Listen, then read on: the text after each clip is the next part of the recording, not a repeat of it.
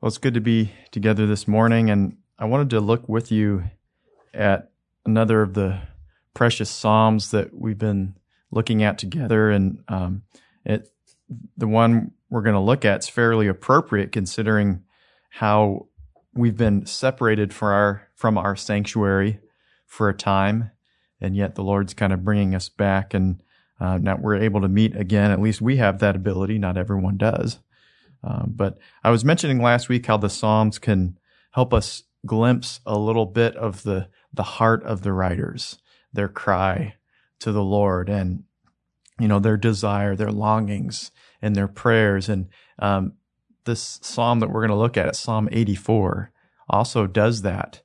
And and the the writer is expressing his longing to be back in the presence of the Lord his longing to be back for the in the courts of the Lord and to be in his presence and to gather together and, and showing how there can be great strength that happens when we're able to do that. And and so as as far as who wrote this psalm, I was just kind of studying it out. It's a little tricky. People have their opinions and so forth. It's you know um, it's ascribed to the to as written for the priests um, some attribute it to King David, perhaps when he had to flee from Jerusalem from his son Absalom, um, but it's not certain. But others say perhaps one of the priests wrote it who ministered at the tabernacle, and you know they had the they had the priestly courses that that one month was their month to go minister in the tabernacle, and then another one, and so they're thinking perhaps you know one was longing to go and minister to the Lord in His presence in the tabernacle but uh, it definitely represents someone who longed to be in the presence of the Lord, to long to be in the courts of the Lord. And um, in any case, it definitely represents someone who is spiritually a priest coming to minister to the Lord. And we can relate to that because we're called to be kings and priests, a royal priesthood, as, as Peter says, to minister unto the Lord. And um, and so the inscription says, To the chief musician upon Gittith, a psalm for the sons of Korah. Um, it's thought that Gittith was, uh, uh, it's actually, I think they, they think it's a harp. It's not exactly certain. It's, it's only used a couple times. Um, but it was used in worshiping the Lord. And, and so let's read this. Let's read the first verses here Psalm 84, verses 1 through 4 it says, How amiable or how lovely are thy tabernacles, O Lord of hosts. My soul longs, even faints for the courts of the Lord. My heart and my flesh cry out for the living God. The sparrow has found a house and the swallow a nest for herself where she may lay her young. Even your altars, O Lord of hosts, my King and my God. Blessed are they that dwell in thy house. They will still be praising thee. And so the psalmist is expressing a deep longing, a deep desire and an appreciation for the courts of the Lord and for gathering together with the saints in the presence of God and for experiencing God as, as they come together corporately. And, you know, there's something about gathering together in the presence of God that can't really be reproduced.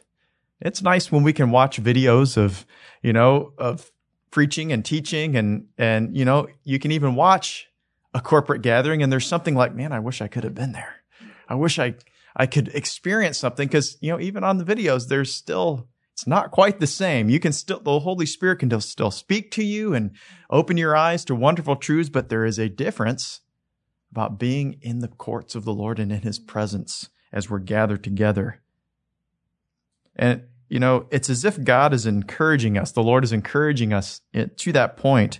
In Matthew 18 and verse 20, it says, For where two or three are gathered together in my name, there I am in their midst. And, you know, he says, when more are gathered, now thankfully it doesn't have to be hundreds or thousands, right, for him to, to come in their midst. It just has to be two or three.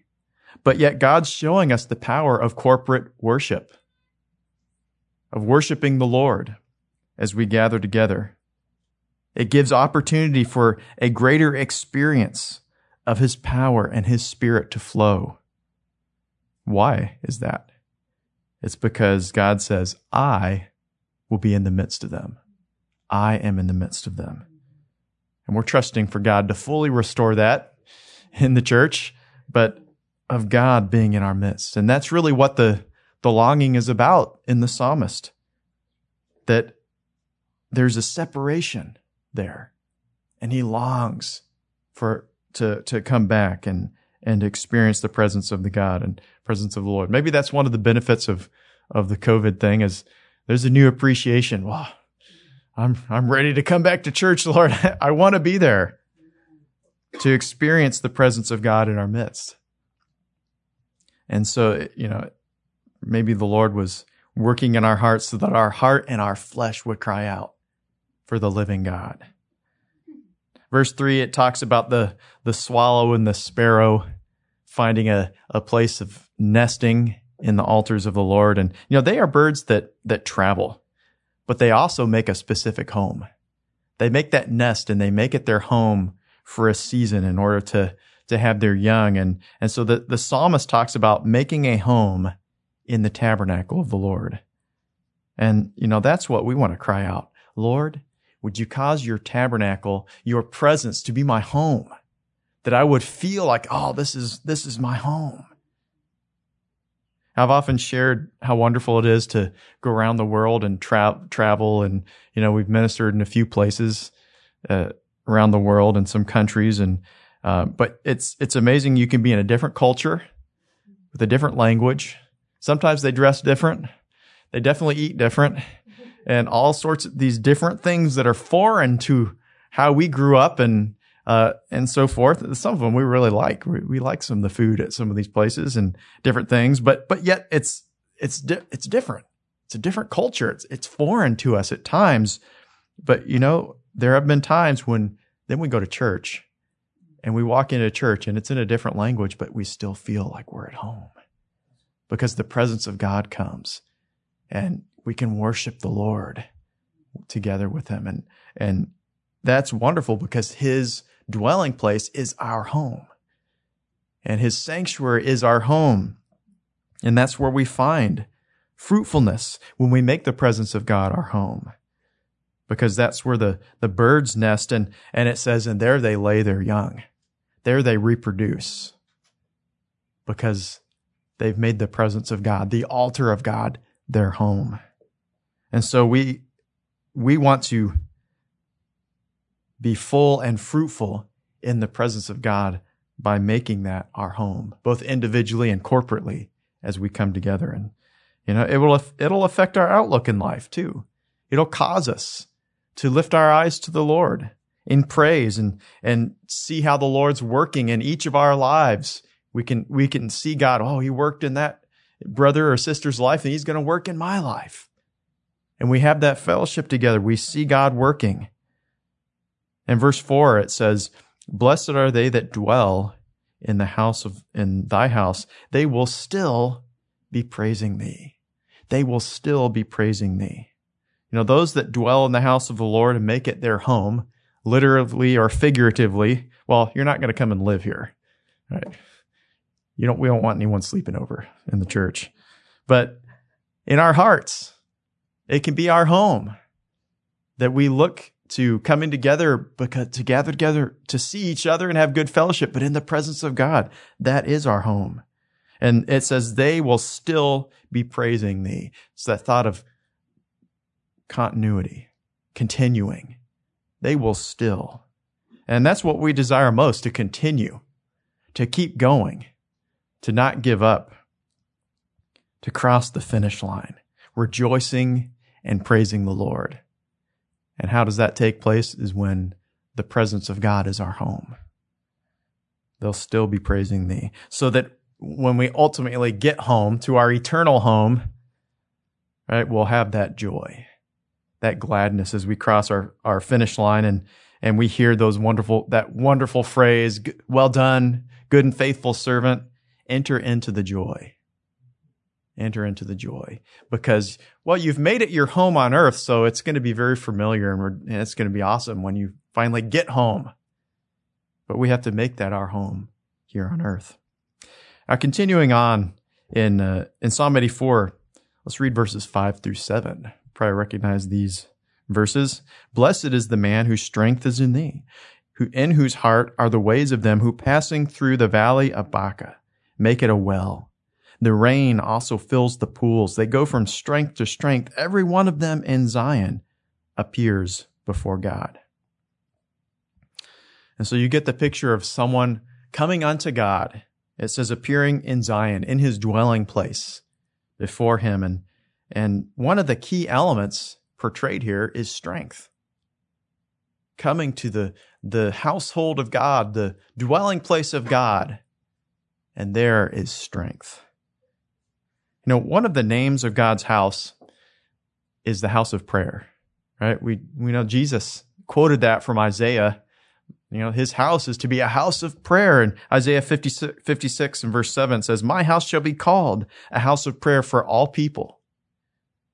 But you know, from what we're reading in Psalm 84 and talks about God's house, you could you could also say, I'm not making new scripture, I'm just inferring here, but you know, you could also say that God's dwelling place could also be called a house of strength.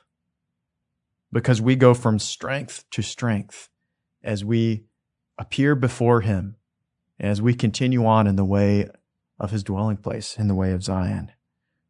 So that's that wonderful picture of progression. They go from strength to strength to strength. Everyone who appears before God in his dwelling place.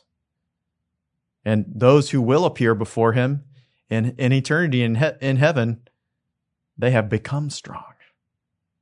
They have become mighty in God. The question is, what is this progression that they're talking about? What, what's taking place in this progression? Well, verse six, who passing through the valley of Baca. That doesn't really mean much to us in English, does it? Baca, right? I mean, we don't we don't have anything similar and there's no meaning for it. The rain fills the pools, but the Hebrew word here is a little obscure. It's not used very much, um, but it's it's difficult to examine obtain the exact meaning, but it's generally translated as weeping or tears. Weeping or tears. And so it's those who have progressed from strength to strength will have time where they pass through the valley of tears or they have a season or an experience. And so we have that relationship between these two concepts of strength and sorrow. And in the natural, that's kind of hard for us to like strength and sorrow. How do they, what do they have to do with each other? How, you know, it's kind of hard to see the connection. Um, I was looking at this verse in Psalm 119 in verse 28 that shows a little bit of this connection. The psalmist who loves the word of the Lord says this. He says, My soul melts for sorrow. That's a tough situation if your soul is melting for sorrow. You must that you must have had some experience that sorrow is just kind of crushing your soul. And then he cries out, Lord, strengthen me according to your word. Oh, there's a link. It's that in times of sorrow, in that valley, the psalmist is moved to cry out to God and say, Lord, I need your strength. It's not necessarily like that if you have sorrow, all of a sudden you have strength. It's that when you experience sorrow, it moves your heart to cry out to God, Oh Lord, I need your strength. And that it's an opportunity to receive the strength of the Lord. Lord, pour fresh strength upon me to continue according to your word. And it's as if he's renewed with strength.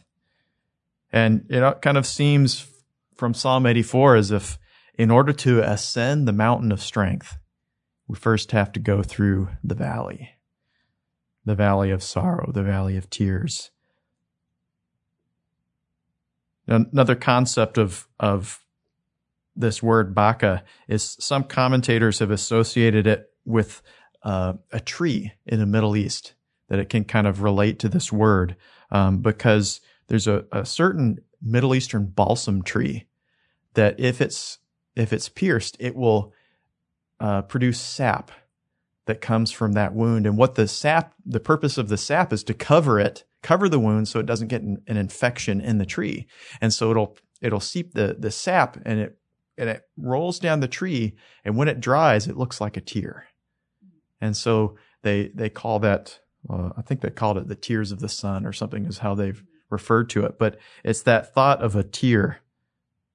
And from that sap of the balsam, they actually, um, that's where they think that the balm of Gilead or some of the ingredients for the balm of Gilead are obtained. And so this balsam tree, the only way to get this healing sap is for it to be cut or pierced. And then the sap can flow. You know, the sap is the mechanism of protection. And, you know, Jesus is kind of a picture of that for us. In, in Isaiah 53 in verse 3, it describes him as a man of sorrow. He was bruised for our iniquity. He was pierced through for us. His stripes were for our healing. And so to come to his house of strength, we will at times have to follow his pattern or his example for us, where we are pierced at times through with, uh, or bruised or pierced with sorrow. But in that, we have the opportunity, as the psalmist says, my soul melts back in, in Psalm 119, 28. My soul melts for sorrow. Strengthen me according to your word. That sorrow can be transformed. It can be turned into a balm of healing. And those of you who watched Sarah's video on the God of the Valleys, she shared a story that, that we've always kind of held this dear to us because we knew um, this missionary family and they came home on furlough and uh, got the terrible news that their daughter had cancer. And it that you know that was so, such a blow to them and such a heaviness because they had been serving the Lord for many years. They come back and they've got this you know pronouncement of cancer. And and and the dad was sharing how the missionary was sharing how he came into this church service and was so heavy with that. And the worship praise and worship service started and music started and the Lord spoke to his heart. I want you to rejoice. I want you to dance. That's the last thing he felt like doing to dance in the presence of the Lord when his daughter had just been just told his daughter had cancer. And it was a struggle, but he just felt the Lord kept keep emphasizing it. I want you to dance. And so he started to obey. He didn't feel like it. So he started to move his feet and so forth, doing his best to enter in. But there came a point, he said, when all of a sudden that sorrow just fell away, and upon him came joy. A joy he'd never really experienced before, to be able to rejoice in God in that way. And he said he just danced and had such a wonderful time. God met with him as he was passing through that valley of sorrow. It was turned into a new strength, you could say. The heaviness was put off, and he danced before the Lord with all his might, kind of like David. Uh, of course, the end of the story is that his daughter was eventually healed. Praise the Lord. But, you know, we've shared that story in many places, and it's like a balm that can be shared with people, and it's soothing, and it's it puts their it causes us to trust in God and realize He's good, and He meet He wants to meet with us. He wants to heal us. He wants to deliver us. It can restore our soul and cause us to look afresh to God. You know, God desires to do those things in our lives and to get, give us, a, you know, well, we might have some experiences of sorrow, of bruises, and so forth, but He wants to produce a new strength, a new balm within us. And it can not just be for our benefit, but for the benefit of others. Now, back in verse 6 of Psalm 84, it describes it also as a well as a well.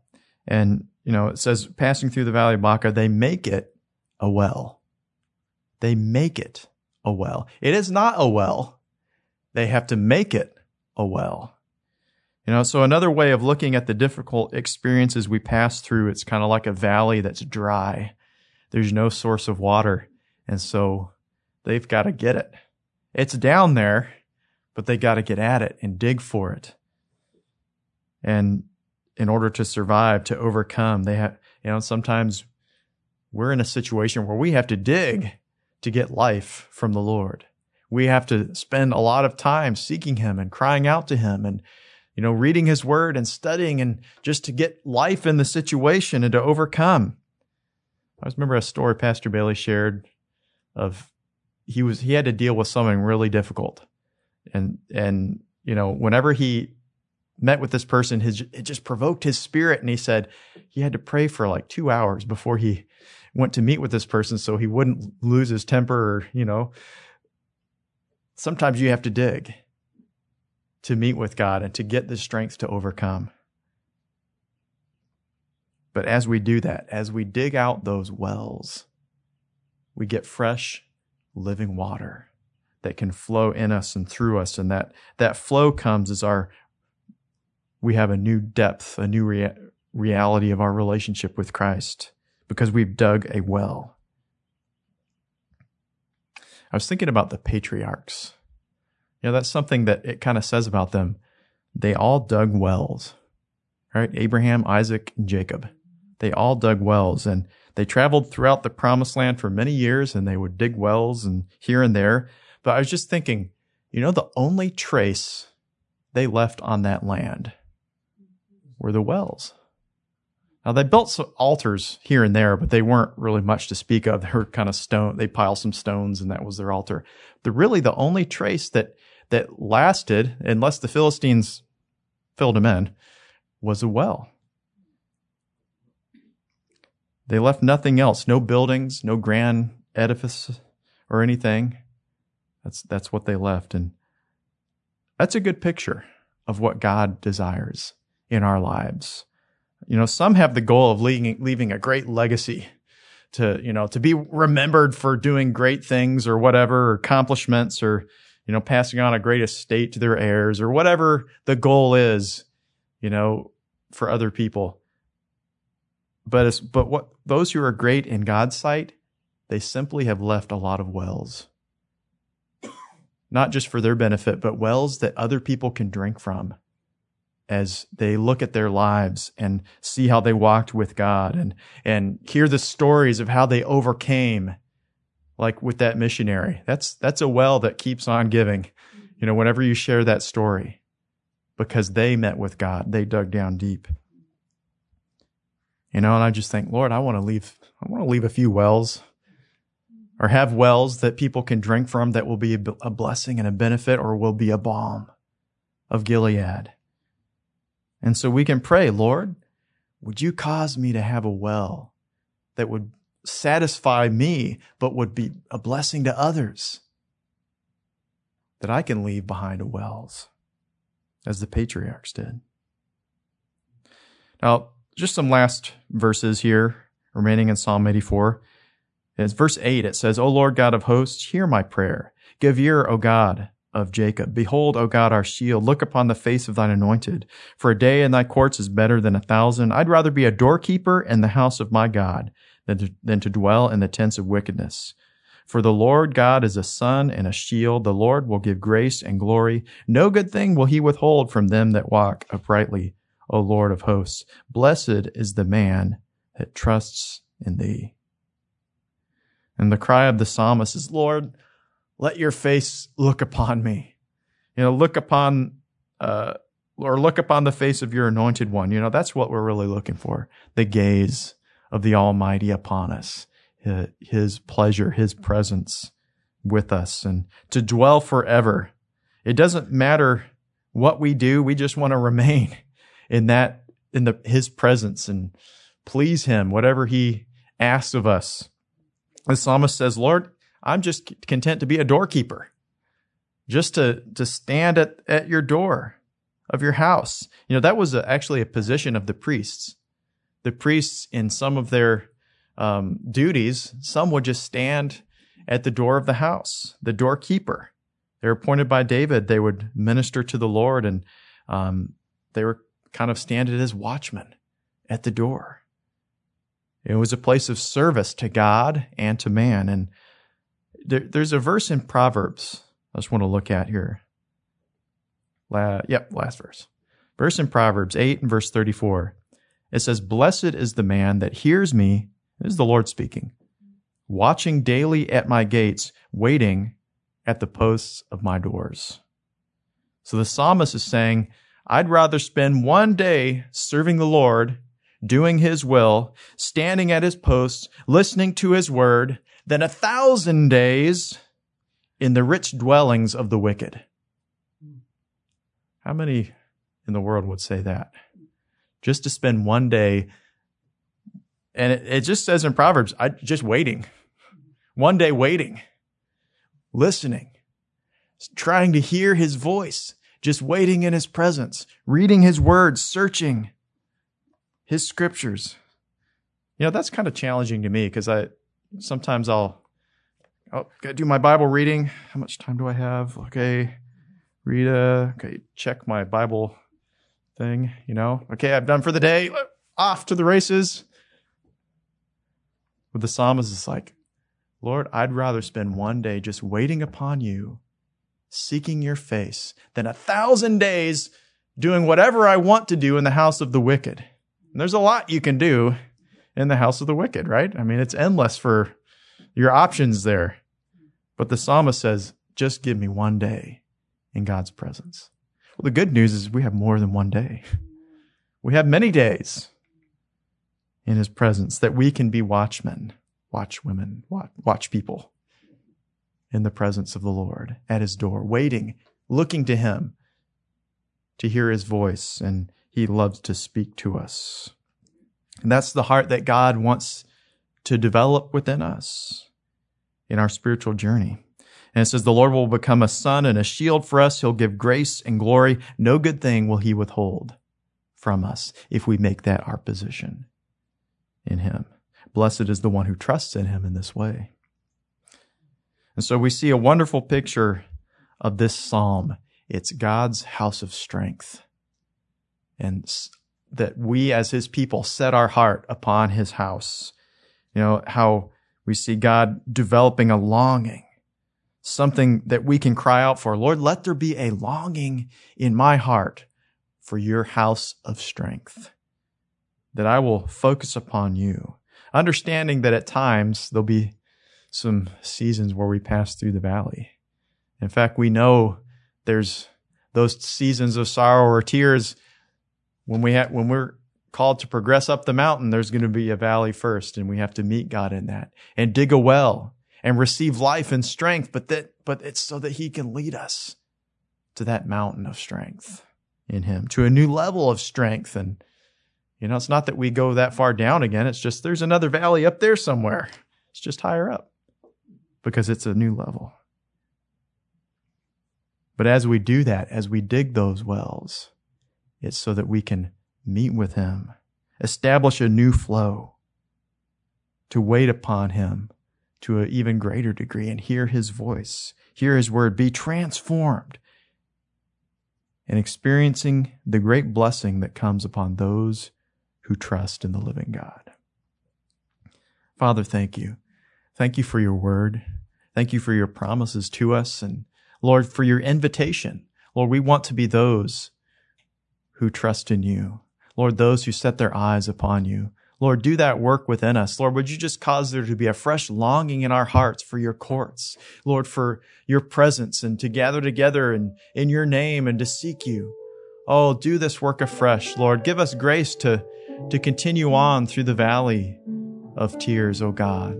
Lord, would you just do a work in our lives? We invite you, Lord, to produce that balm of Gilead and to dig that well or to help us and aid us in digging that well, that you could produce something beautiful in our lives and it would be beautiful for others, we pray. Do that work, we pray. We invite you. We thank you. We bless you. In Jesus' name. Amen. Amen. The Lord bless you.